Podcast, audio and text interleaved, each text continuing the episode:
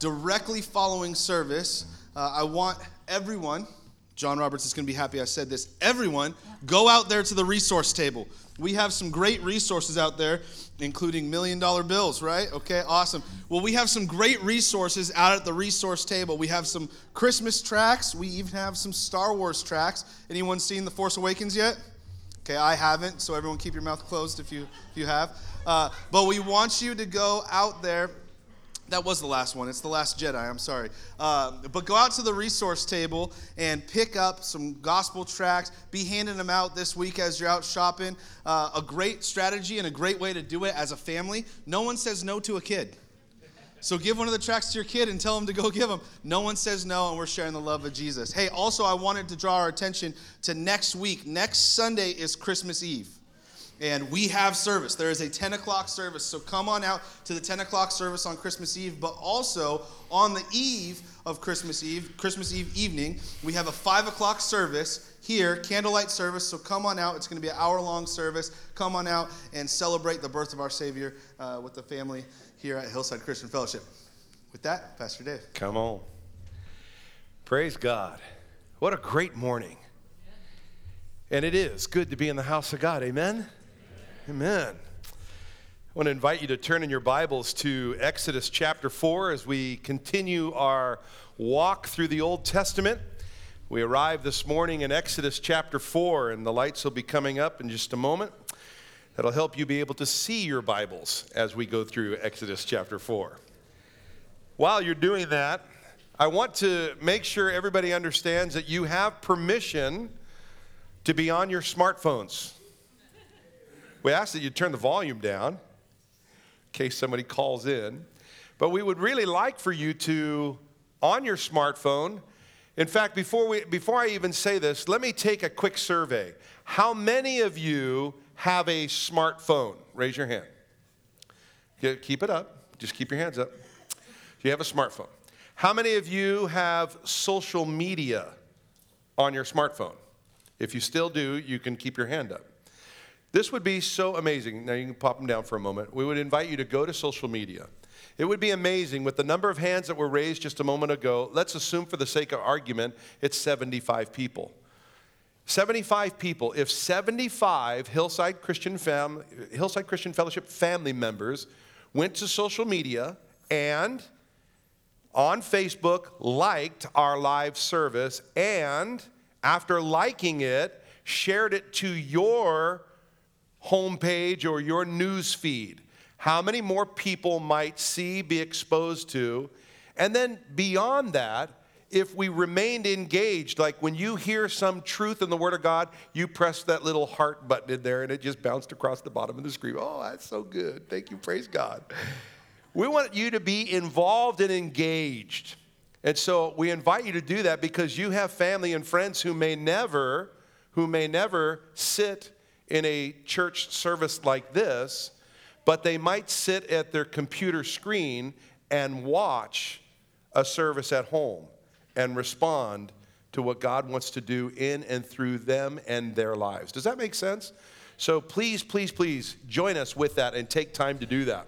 Okay, that being said, we're in Exodus chapter 4. And in my prayer time, in my processing this week, I was mentioning even to the folks in the back who kind of pre service prayer time in the back. Uh, I said, it's interesting to me how I might process portions of Scripture, I might read portions of Scripture, and I, there's a plethora of places that I get led to in my preparation for Sunday morning. But it's really interesting how by Saturday, generally Saturday morning, the acuteness of what I believe that God wants to say to us through His Word becomes more evident and more solidified in my heart. And I would say it's the sense of something in me becomes, and I think it's the Spirit of God just rising up in me and bringing about a certainty that this is the word of the Lord for our fellowship. In spiritual circles, we call it kind of like an unction. It's just an unction. I believe that this is what God the Spirit wants to say to us in a revealed truth from the Word of God to inspire us and to bring about transformation in us that we would not leave this place today the same as when we arrived. That His Word taking root in us would have that transformative work and that we might, in a whether it's infinitesimally small or magnanimously large, we would be more like Jesus. Can I get an amen? Amen. So in Exodus chapter 4, we're going to initially look at the first nine verses, and we may get through verse 17 says this Then Moses answered and said, But suppose they will not believe me or listen to my voice. Suppose they say, The Lord has not appeared to you. Now, remember in the previous chapter, Moses is standing before this magnanimous sight, the burning bush. He was in the backside of the desert, he's tending Jethro's sheep.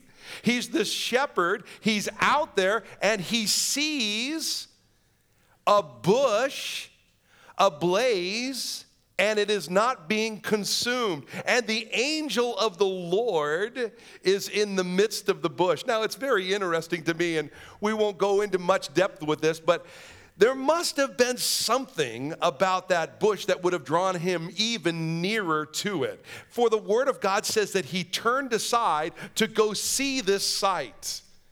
And the angel of the Lord, God in the midst of the bush, saw that he turned aside to come and see this magnanimous sight and said, Moses, Moses, do not approach, but remove your shoes, for the ground which you are standing is holy ground. Holy ground. And it's fascinating to me that later in Deuteronomy chapter 33 and verse 16, you can just write that verse off to the side and go and reference it later. But it talks about the one who dwelt in the bush. And the word there in the Hebrew dwelt in Deuteronomy chapter 33. It's, it's an interesting word. It's shankah. And we derive from that Shekinah or the Shekinah glory. And I wonder on that day when Moses was in the back of the desert that if it wasn't, in fact, a different kind of fire in the bush. Maybe what he saw that caught his attention was the Shekinah glory of God dwelling in this bush. And that glory was something that was magnanimous to him, a blaze, if you will. And he was drawn toward it. And God said to him, Moses, Moses, remove your shoes, for the ground in which you stand is holy. So here he is. He's in the presence of God himself, the pre incarnate Christ. And as he's standing there and this conversation is happening, he's being told that God is going to use him as Israel's deliverer that the time has come to the fullness and the answer of God's prophecy and word to Abram earlier, the 400 years has come to an end, and God was going to use Moses as the deliverer. And so he has this information. And so here he is now. And Moses is answering these callings, if you will. I hear some music. Moses is answering this calling, and he's answering with the excuses as to why he cannot be the deliverer. And he's now saying, Lord, suppose they will not believe me or listen to my voice. Suppose they say, The Lord has not appeared to you. So the Lord said to him, What is that in your hand? What is that in your hand? Now let me let me ask you something. Did God not know what was in Moses' hand?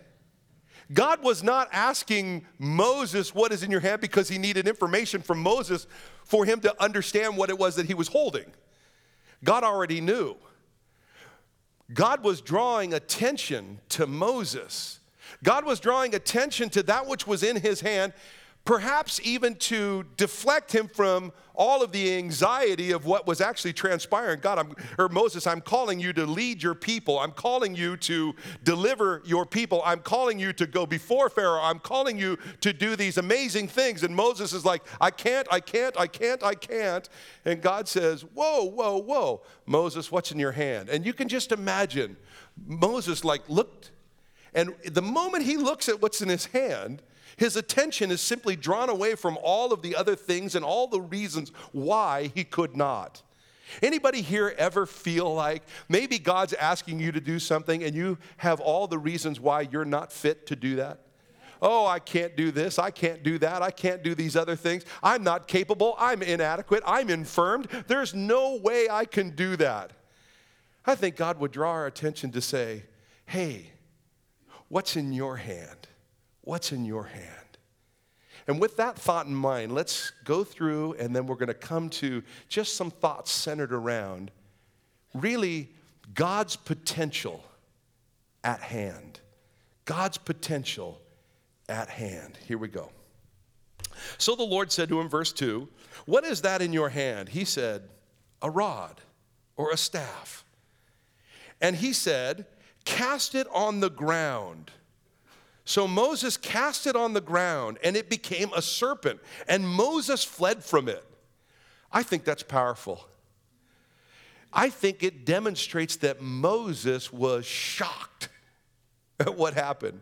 Imagine yourself there for a moment. Now, notwithstanding, Moses is talking to the Lord God, who is in the midst of the bush. If that doesn't blow your mind, first of all, he could see God in the bush, and it's a flame burning potentially with that Shekinah glory, and the bush is not being consumed, and there's verbal communication. Can I get a whoa? Come on, on the count of three. One, two, three. Whoa. I mean, that's weighty. Now he's been told, don't approach any further. So he's got whatever distance that is, and he's made an excuse, and God's drawn his attention to the staff in his hand. And he says, cast it down. Now, Moses has been a shepherd for 40 years in the deserts of Midian. This is probably a stick that he has had for a long time potentially the entire time. In fact, I dare say that this stick probably actually had his handprint almost molded into it from the amount of time that he has used it to direct sheep, ward off wolves or whatever, thump some dudes on the head that were trying to, you know, uh, control the watering hole, whatever it was, that thing was kind of molded to his hand. It was a familiar stick, probably worn off. I remember when we used to take our kids camping. Some of you would remember back in the day when my kids were little kids and we would go on the church campout. And all the young boys, Austin, you'd remember this, they would find a stick and they would spend the next four days with sometimes a butter knife, but they would be peeling the bark off and they would be smoothing that thing down and they would get it to where, I mean, this is a true story. I had a collection of camping sticks on my side yard. And it was an accumulation of like five, six, seven sticks, and it represented one stick from every church campout. And I remember cleaning the side yard. Oh my word. I, we're talking like 10 years later. This was last year.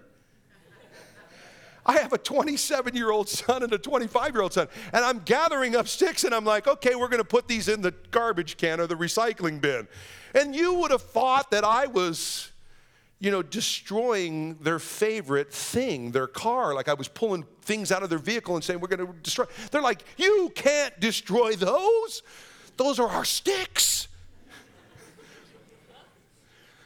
I mean, it just had value to them still. This is the kind of thing for a shepherd. They had their stick. And now, God says, Throw it on the ground. And he throws it on the ground. Whoa. He throws it on the ground, and it's, it says it was cast to the ground, and it became a serpent. If the burning bush that didn't burn didn't blow him away, if God, in the midst of the burning bush, talking to him verbally, did not radically blow him away, clearly we see when he threw the stick on the ground and it became a serpent, he fled from it. That would have warped his mind. That would warp your mind. It would certainly warp my mind. That is not something that we've ever seen. Now, this is God and this is man. And God's interacting with man this way. Moses is one of God's chosen. Look at your neighbor and say, You are one of God's chosen. You are one. And Moses fled from it. Moses fled from it. He backs off and he's startled. You can imagine now his attention is on the serpent. If you've been out in the wilderness somewhere and you've come across a rattlesnake, you become very aware of your distance between you and the snake. We don't know what kind of snake this is, but most people have the EB jeebies about any kind of snake. I mean, I can remember walking along and a little gardener snake moving in the lawn, and I mean, it's like, woohoo! It's like, did anybody see that? it's just a little guy. Pick it up, and it was an earthworm. anyway.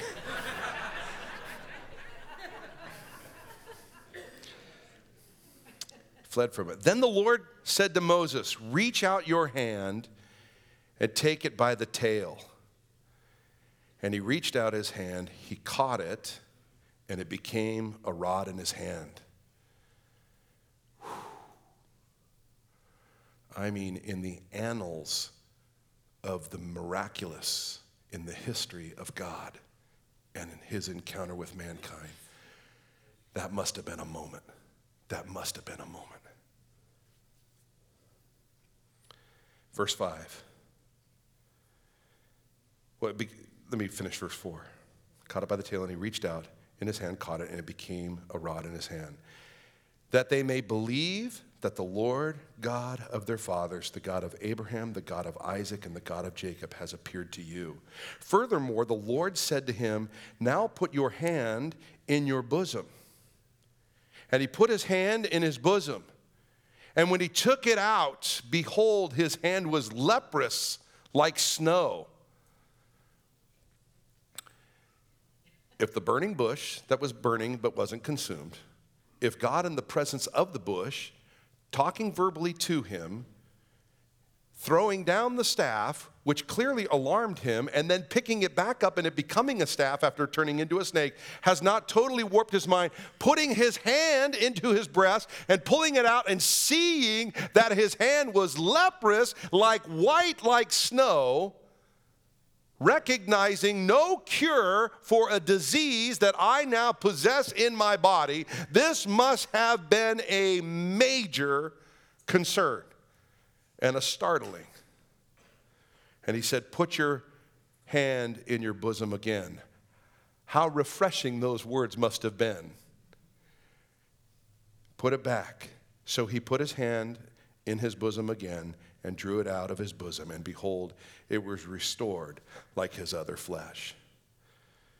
Then it will be that if they do not believe nor heed the message of the first sign, that they may believe the message of the latter sign. And it shall be that if they do not believe even these two signs or listen to your voice, that you shall take water from the river and pour it on dry land. The water which you take from the river will become blood on the dry land. God is about to do the miraculous through Moses, who feels underqualified, insufficient, unable.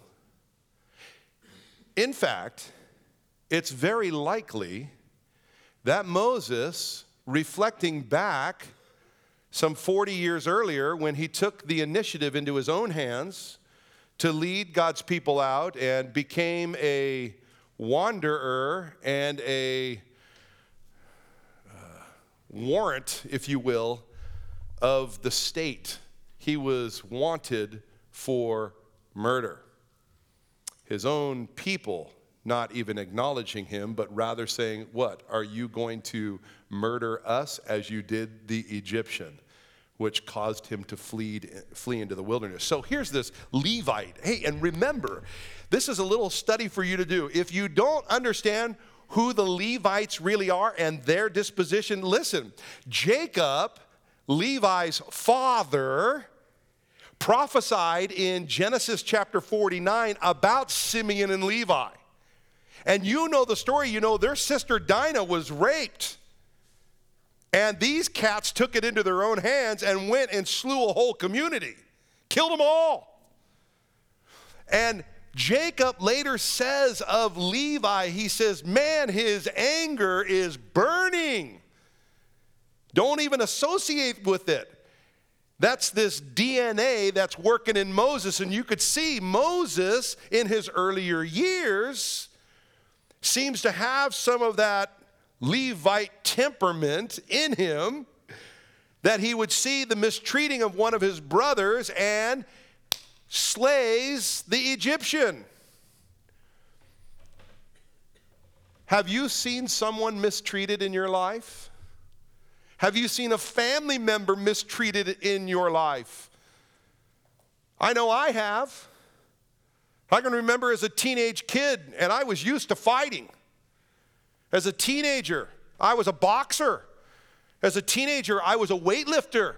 As a teenager, I was engaged in this kind of living, and I could see one time my sister being improperly treated. And I might want to beat someone to a pulp, but it isn't in me to murder them. That's like a whole new threshold.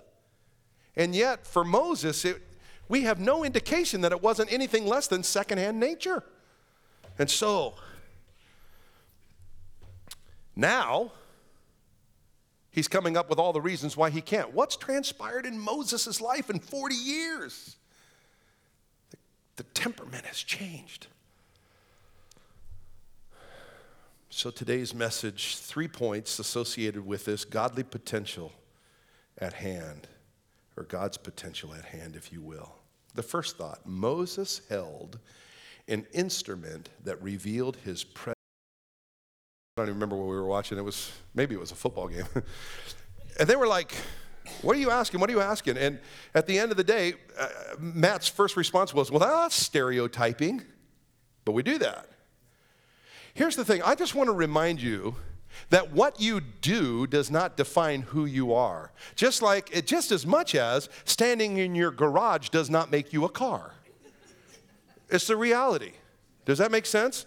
So, what you do doesn't necessarily determine who you are. Now, Moses, he's got a staff in his hand, and he says, I got a rod, I got a staff. And that staff, more than likely, had a crook on the end, shaped like a candy cane.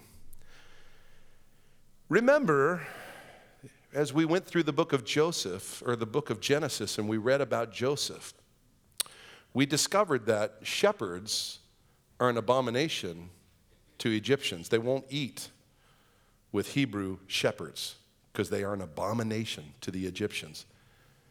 Here's a guy who was raised in Pharaoh's court.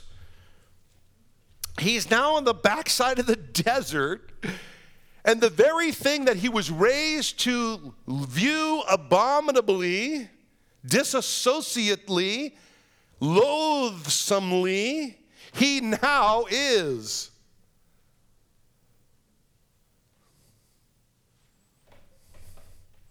What might that do to one's psyche? Have you ever said, Oh, I'd never do that? Careful what you say. you may end up doing just that, right? Uh, They were loathsome, viewed as unshaven and ill dressed, stinky. Well, I'd ask us the question what about you today? What's in your hand that from those on the outside, they are predetermining who you are? When I say, you, you may not be here with the staff in hand, but sometimes we carry stuff. So let's kind of get metaphoric for a moment. What are some things that you and I might carry? Anybody here ever carry a grudge, right? Anybody here ever carry uh, unforgiveness? Anybody here ever carry uh, criticism? Anybody here ever carry? I mean, the list could go on. We're carrying it. And sometimes because we've revealed what we're carrying, we could get identified. It may not, it may not be descriptive of who we really are, but we get positioned. And it can mess with even our own perception of who we are. But I want you to know today, and I want to remind everybody today that what you carry, even if it's, you're carrying some stuff that you shouldn't be carrying, it doesn't define who you are. It does not define who you are. Okay? Now, keep that thought in mind. Let's go to point number two. Moses held an instrument that recalled his previous office. Now, I want to emphatically state that what I'm about to say is some conjecture. Conjecture. Okay? But I want to reflect it for you and I. Because sometimes, sometimes we're thinking of the past. The first point was really dealing with the present and how that doesn't necessarily define us. This point, he's carrying this staff. What is in your hand? This is a staff, it's a rod, it's a shepherd's crook. I want you to know something. You could do your own little encyclopedia search. If you, like in my home, uh, my family this year, uh, we, were, we went through the British Museum of Natural History. Epic. And in there was a whole wing on Egyptian history. I, I was fascinated because I was looking at the, uh, the stone tablets and the uh, I'm going to pronounce this word wrong. I always do. My kids always correct me, but it's the obelisks where they have information that was uh, historical information written. And it's there. I remember walking through and seeing the story of the Israelites and their captivity uh, in, in, a particular arena. Uh, I think it was the Amorites in this particular time. And all that to say, it was just a fascinating thing because on the actual stone, and it was a whole wall section that they had brought and put in the museum. And here, here is the biblical story. And it was just fascinating. Kim and I, we were taking picture after picture after picture. But we came into this one area, and in this one area are the sarcophaguses, if I pronounce that correctly. And there, here's these Egyptian like encasing tombs where there's a mummified body in it. And it's interesting because they had that, you know, the little deal of the Egyptian piece of the head and the eyes all painted wide open and their hands were crossed like this. And in their hands are two objects one in one hand, one in the other. Are you ready for this? One is a flail, which is a stick with a couple of other sticks or strands of you know, rope that they would use at the threshing floor because Egypt was the breadbasket of the world. And in the other hand, of all things, in the shape of a shepherd's crook, is the scepter. And the scepter, in the shape of the shepherd's crook, was a sign or a symbol of the Pharaohic authority. And imagine now Moses holding an actual shepherd's crook being a shepherd, you think that it may have reminded him of the days that he was being raised in Pharaoh's court? by the daughter of Pharaoh who had no other offspring. So Moses was being raised up as the apparent heir, heir apparent. He's the next Pharaoh. You think he might have walked around as a kid in the Pharaoh's court with a shepherd's crook? I dare say he would. And history would tell us, extra biblical information would tell us. Josephus, you know the historian Josephus, tells us about Moses as an Egyptian prince leading an army into battle against the Ethiopians. Antiquity of the Jews. You can read it today. You can purchase a copy of the three volume set. Artapanus credits Moses with leading a campaign against the Ethiopians and taking the city of Hermopolis. And according to him, the war and that ultimate siege of Hermopolis lasted some 10, uh, 10 years. And although that volume does not exist anymore, it's quoted by an early century church historian, Eusebius.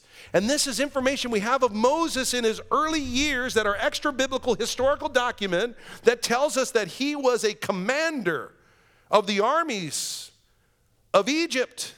And he would take them out on conquest. He is the guy with the staff. And now in the back of the desert, he's holding a staff. I wonder if his human nature is anything like yours and mine, and we might be reflective of what once could have been. Do you ever think back and rehearse in your life missed opportunity? Oh, I wish I would have. Oh, I should have done this. If only I could rewind the tape. If I could just go back and do it different, I would. I don't think Moses was probably any different in that regard. His staff is used to lead sheep today. Moses, previously as a general, led troops into victorious battle. His staff is used to protect his flock. Moses, formerly as a general, would use his weapon to protect the throne. His staff is a tool of his trade. Moses, previously as an heir, destined towards the scepter, the tool of his heir apparent destiny. His staff is a defining instrument of a shepherd.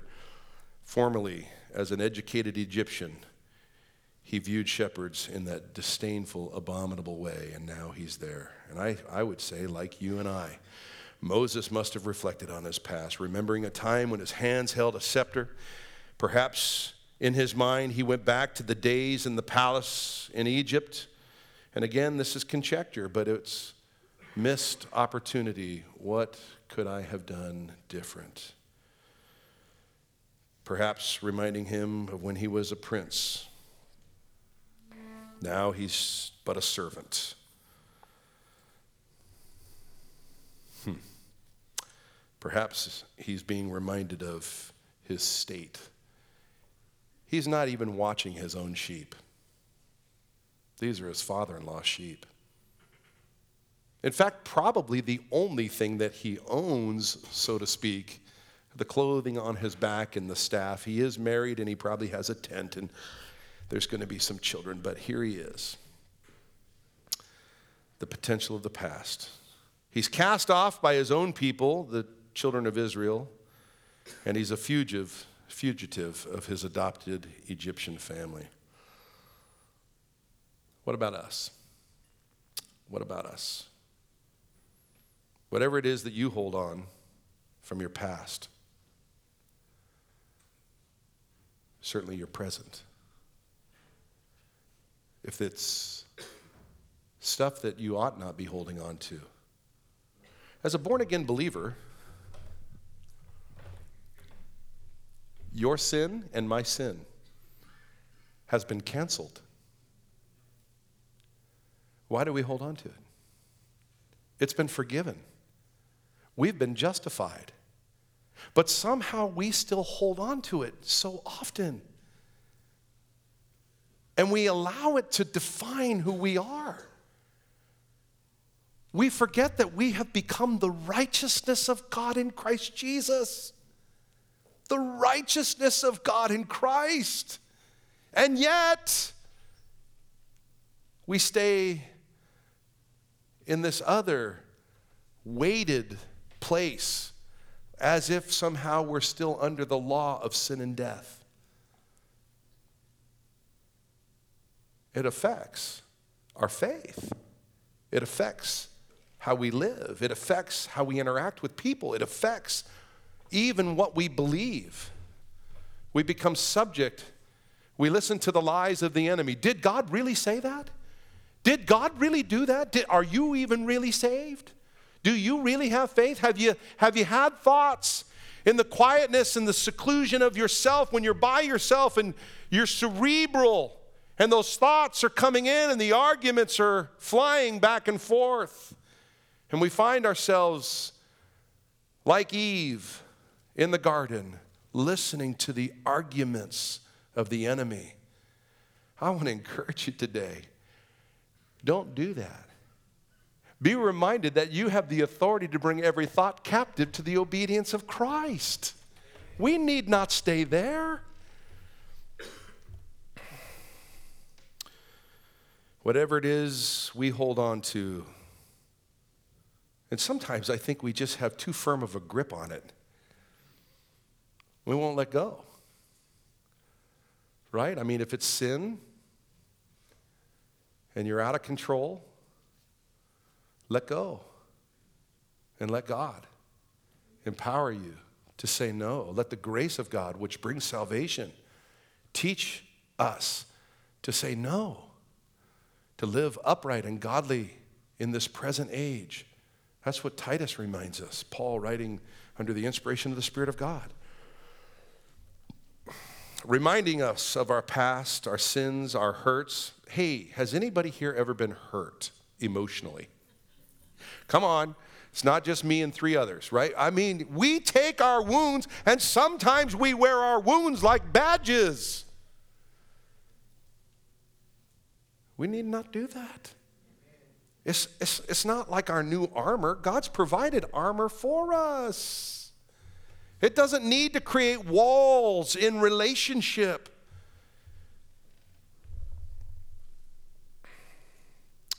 Sorrows, negatives, missed opportunities, failures, broken relationships, they do not define us. Say that with me. They do not define us. What is it in your hand? I love that Moses was told to cast his staff down. If you have some stuff today that you're holding on to in your hands, maybe you got a tight grip, maybe you got a loose grip, but you're just holding on to them. And it's kind of been defining even the way you process and think. I would want you to hear what the Son of God said to Moses cast it down, cast it down, cast it down. Here's the beauty when it was cast down, it didn't go away, but it was transformed. It was transformed and picked back up. When it was picked back up, it became a powerful tool of deliverance. What you and I have gone through, what you and I have experienced, what you and I hold on to, what you and I have walked through, and no matter what it is, great or small, when it's cast down into the presence of Almighty God, and He says, You can pick that back up now because it's been transformed by my power. It can become a tool of personal deliverance for you and deliverance for others around you. And God wants to use even our mess, our mess, to bring deliverance. Thanks be to God, this cat, I am not the dude that I once was. Most of you in this room, if you knew the former Dave, you wouldn't even come to church here. You, thank you, brother. I mean, my wife would have never married me. Well, I did disclose to her all of the junk. And she said, True story. I disclosed everything one day sitting in Shannon's yellow Pinto out in front of Burgerville on this hot date we were on. And I said, I think you need to know a little bit of my history. And I just went, blah. And she looked at me intently and she says, That's nice. I was fully prepared for her to give me her story and go, blah. And I would have responded, uh, That's nice. But she didn't. Long story short, grace, mercy, and thanks for saying yes, and I do. But God can transform our past. I don't know what just happened, but anyway. God can transform our past and it can become a tool. You see, even my testimony today, God uses his transformation in me to lead others to the saving knowledge of Jesus Christ. It can be deliverance from death to life, the destiny of another human being who is walking in con- condemnation of their sin, whose destiny is on the wide road and the broad road that leads to death and destruction. And the story, the past that's been transformed, becomes a roadblock and an off ramp. And they get on the narrow road where there's a narrow gate that leads to life. And they become one of the few that finds it. God can take your past, cast down before the presence of God Himself. He'll transform it. And you can pick that back up, and it becomes a tool of deliverance. God can transform them into a powerful tool for you and for others. Let's go to the third point. Moses held an instrument redefined as God's powerful opportunity. So, whether you are reminded of missed opportunities, failures, maybe Moses was, maybe he wasn't. Maybe you're looking at the future and wondering, why me? How God? That's impossible and I can't, like we know Moses was. Anxiety over the thoughts that seem to plague you. The Lord has shifted Moses' attention and the Lord will shift our attention. It's not about the stuff, it is about God. And it is about his call, and it is about his power, and it is about his will, and it is about his purpose. And so, God showed Moses that he could use an ordinary staff to perform the miraculous. And lest for some reason we think that well, okay, that's Moses, but hey, there's a whole lot of people in the Bible, right? Could God take other people and use ordinary things and anoint their lives and anoint that thing that is in their hand so that they could accomplish something great? Remember Joshua took the children of Israel across the Jordan River, said, March around Jericho six days. On the seventh day, march around seven times blow the trumpet and shout. Not exactly what you would call the most extreme military tactics of the day. But with a horn and with a shout, the walls of Jericho came down. God, who took Rahab, who by faith took a ribbon and put it around her window in the walls of Jericho, delivered her and her family. Shamgar, in the book of Judges, took an ox goad that was in his hand and slew 600 Philistines. A farmer who's driving an ox takes the ox goad that was in his hand and slew 600 and became a deliverer. You ladies, lest you think it has to be a man. Jael. Jael took a hammer and pinned a dude's head to the earth. And she became a deliverer. Gideon, he had a torch and a clay pot and 300 guys. And God used them with a torch and some clay pots to bring deliverance. Samson and the jawbone of an ass.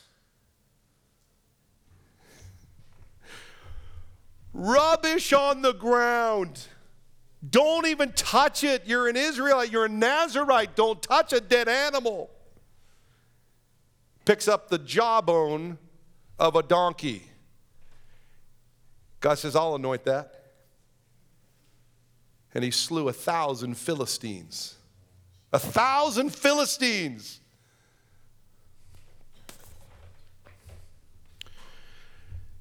Here's a familiar one David. Boy, David. Who is this uncircumcised Philistine who defies the children of God? He says, I can't wear your gear, Saul. I'm not used to it, King Saul. And he takes it off and he straps his satchel on and he pulls out his leather sling and he goes down into the brook and picks up some stones and puts them in his pouch and puts one fixed in the sling tight. And he approached the giant. The scripture says, running toward the giant.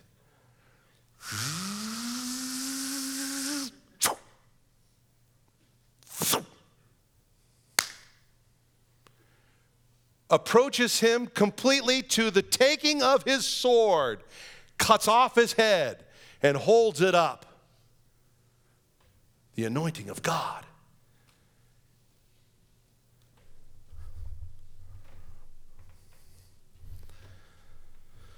The widow of Zarephath, First Kings.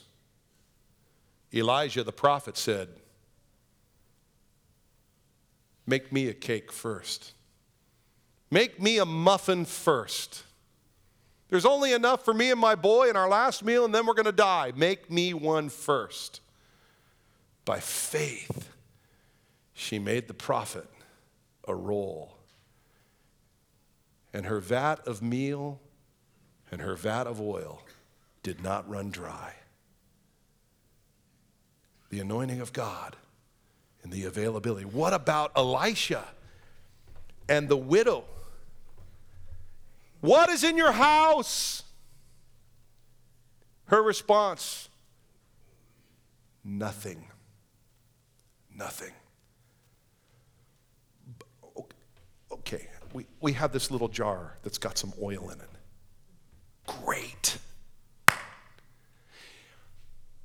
she was going to lose her two sons into the debtor's prison because her husband had died and she could not supply the debt that was owed. And so the taskmaster of the time, the one who was owed the money, says, I'll take your two sons and they can labor for me, leaving her destitute until the debt is paid. She says, I got nothing. I mean, we have this little jar of oil over here, and the prophet says, Great. Go and get empty vessels, and not just a few, and start pouring oil and fill the vessels. And when there was word from her sons, there are no more, the oil stopped. And the prophet said, take it to the market, sell it, pay off your debt, and live on the rest. Abundantly above to supply the sustenance for life. That's God's anointing on the availability of that which we have in our hands. Can I get an amen? amen. All too often, we spend time looking at what we don't have rather than focusing on what, in fact, we do have. If we will just but put it in the hands of God. How about the servants in Cana? Mom says, whatever he says, do. There's some good motherly advice. There's a, there's a mom's day sermon. Hey, do whatever he says. That's good advice today, amen? Whatever Jesus says, do that. Come on. And he says, Those jars over there, go fill them with water. They filled them with water, and he said, Now draw from the water and pour it in the glass. And the water became wine. And not just any wine, the best wine.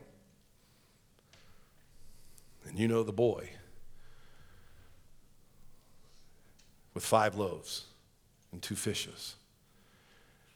Jesus said to the disciples, Feed the people. you imagine what that was like? Some 5,000 people. They've just sat down, and that's just the men that were counted. There's women and there's children. Hey, feed the folks. And you could just see Andrew going, Did you hear that, Peter? You got it. See you, buddy.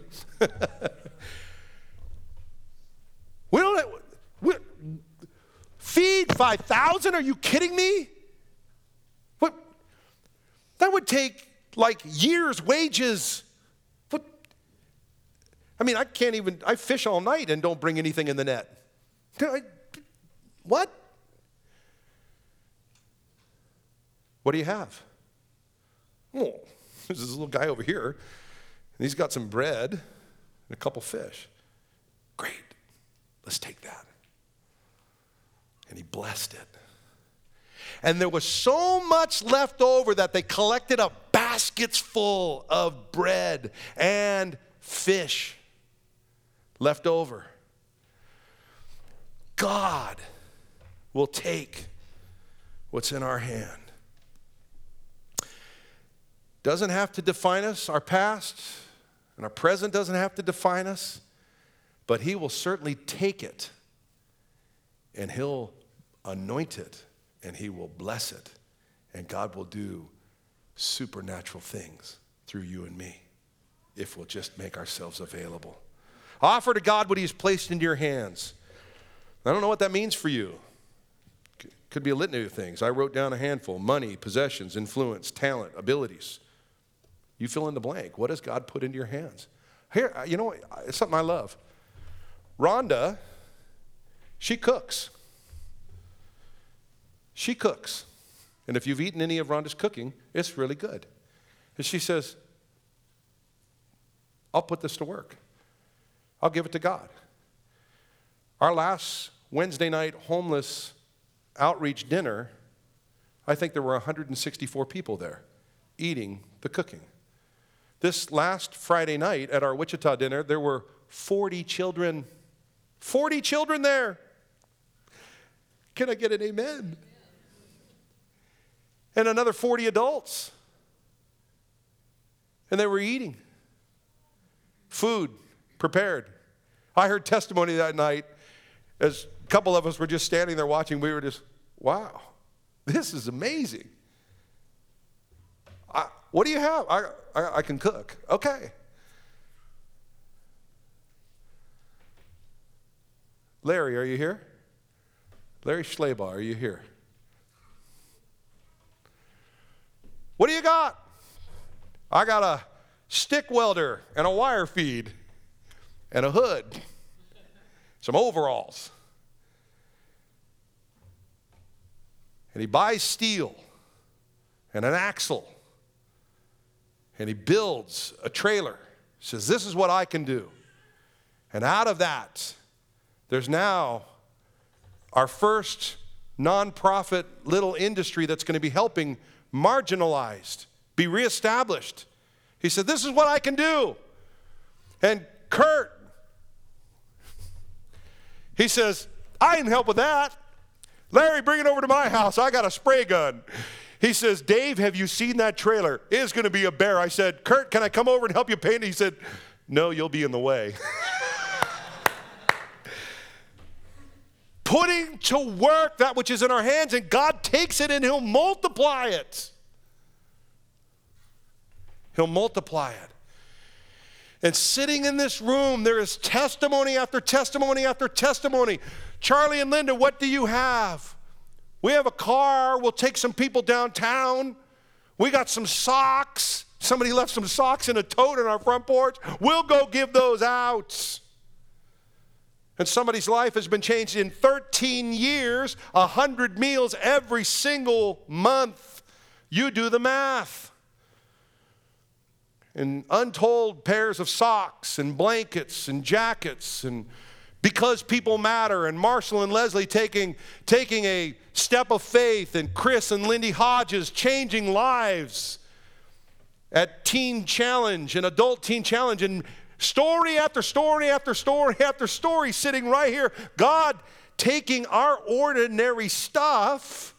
What's in your hand? And it doesn't even have to be a possession, it could just be something. I have a smile. Hey, God can use your smile. Can I? Yes. I was going to say, Can I get an amen? And I already had it. God wants to do that.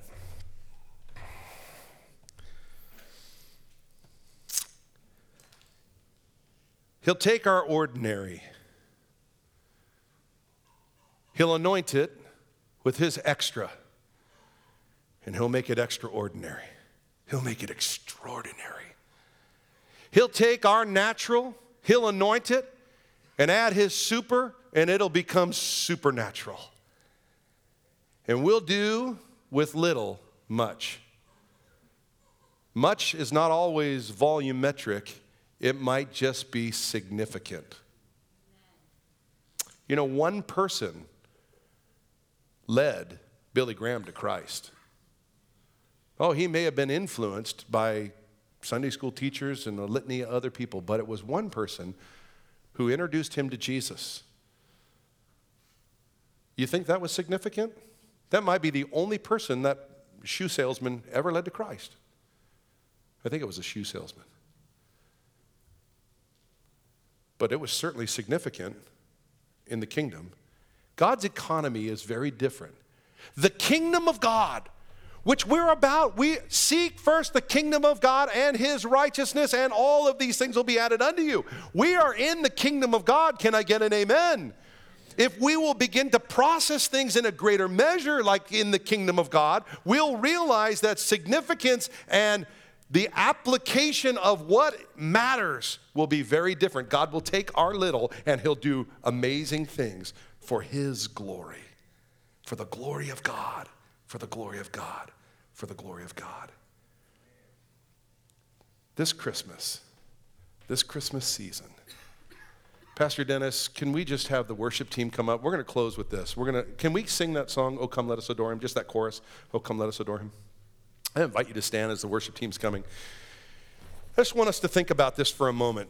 And maybe you're here today. If you're here today and this Jesus that we're ultimately talking about, taking our past, our stuff, the things that are in our hand, transforming it, and then transforming us.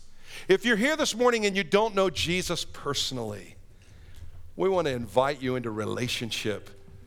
Will you invite Jesus to be the Lord of your life? Maybe you're here this morning and you could you had committed your life to the Lord sometime in the past, but you know presently you're not living for the Lord. Today's the kind of day where you could rededicate your life to the Lord. Say yes. The Bible says if we confess with our mouth, I want everyone just to hear this. Look this way, be reminded this is the gospel, and it's the gift of God. The Bible says that if we confess with our mouth that Jesus is Lord, and we believe in our hearts that God raised Christ from the dead, the scripture says we'll be saved. Saved. That means God's not counting our sin against us. He forgives it, He cleanses us, and He gives us everlasting life. Our name gets written in His book in heaven, and our hope will be forever in eternal life in Christ. It's the grace of God through faith. So we would invite you, if you'd like to know more about that, our elders and pastors immediately following the service will be right here. They would love to talk with you and pray with you. If you'd like to rededicate your life to the Lord, make haste to the front. Pray with someone. Tell them you've just been away and you want to come back. You want to live for God. You want to give Him what's in your hands. Maybe it's some of the junk in the past, and He could just, He says, throw it down, and it gets transformed. He says, pick it back up. Now use it for my glory. Let your testimony be the testimony of what Jesus has done. What Jesus has done. Let's take that Christmas story, God sending his son into the world to bring life. During this Christmas season, when you walk into the mall or some shop and they're playing the music like Jill's playing right now, oh, come let us adore him, and they're playing songs about the Savior of the world, will you take the time, like our president who said, hey, we're going to start saying things like Merry Christmas again? Let's start saying Merry Christmas. Let's start loving on folks in a greater measure. How epic the church just sharing Jesus and what he has done in our lives. Can I get an amen? I'm going to pray and ask the Lord's blessing. If you want to recommit your life, you can immediately after service come forward. If you want to give your heart to Jesus, come forward. If you want prayer for anything, in fact, I'm going to invite our elders while we're just standing right now. Elders, will you just make your way to the front? I know a handful of you are in here. I got a couple of the pastors up on stage, and uh, we're just going to invite these guys to come forward and pray. Gil, can you make your way down here? Any wives want to come and join their uh, elders? I, we'll take deacons down here. Come on, guys. Uh, you want to pray with someone? You come down. I just want to believe God. Praise the Lord. Thank you, brothers. Let's pray and ask the Lord's blessing and benediction, and then we'll sing this closing uh, chorus and then come forward for prayer if you'd like. Father, we love you and we thank you. This Christmas season, Lord, it's not about our present scenario, it's not about our past scenario. Lord, what we have given to you can be transformed and anointed, and you can take it and do miraculous things. You can do ordinary things.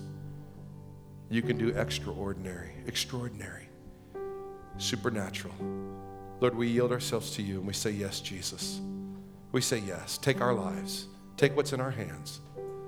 Lord, let us not be defined about our current even occupations, but we want you to define who we are.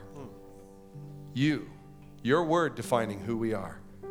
We are the redeemed, we are the beloved, we are the chosen, we are the royal because of Jesus. We love you, Lord. We ask your blessing. Go before us in Jesus' mighty name. And all God's people said a strong amen. Come for prayer. For those of you who are just going to be heading out into the God's mission field, may the Lord bless you and keep you. May the Lord make his face shine upon you. May he lift up his countenance upon you and give you peace. God bless you, and let's have an amazing week in Jesus. Amen. Amen. The Lord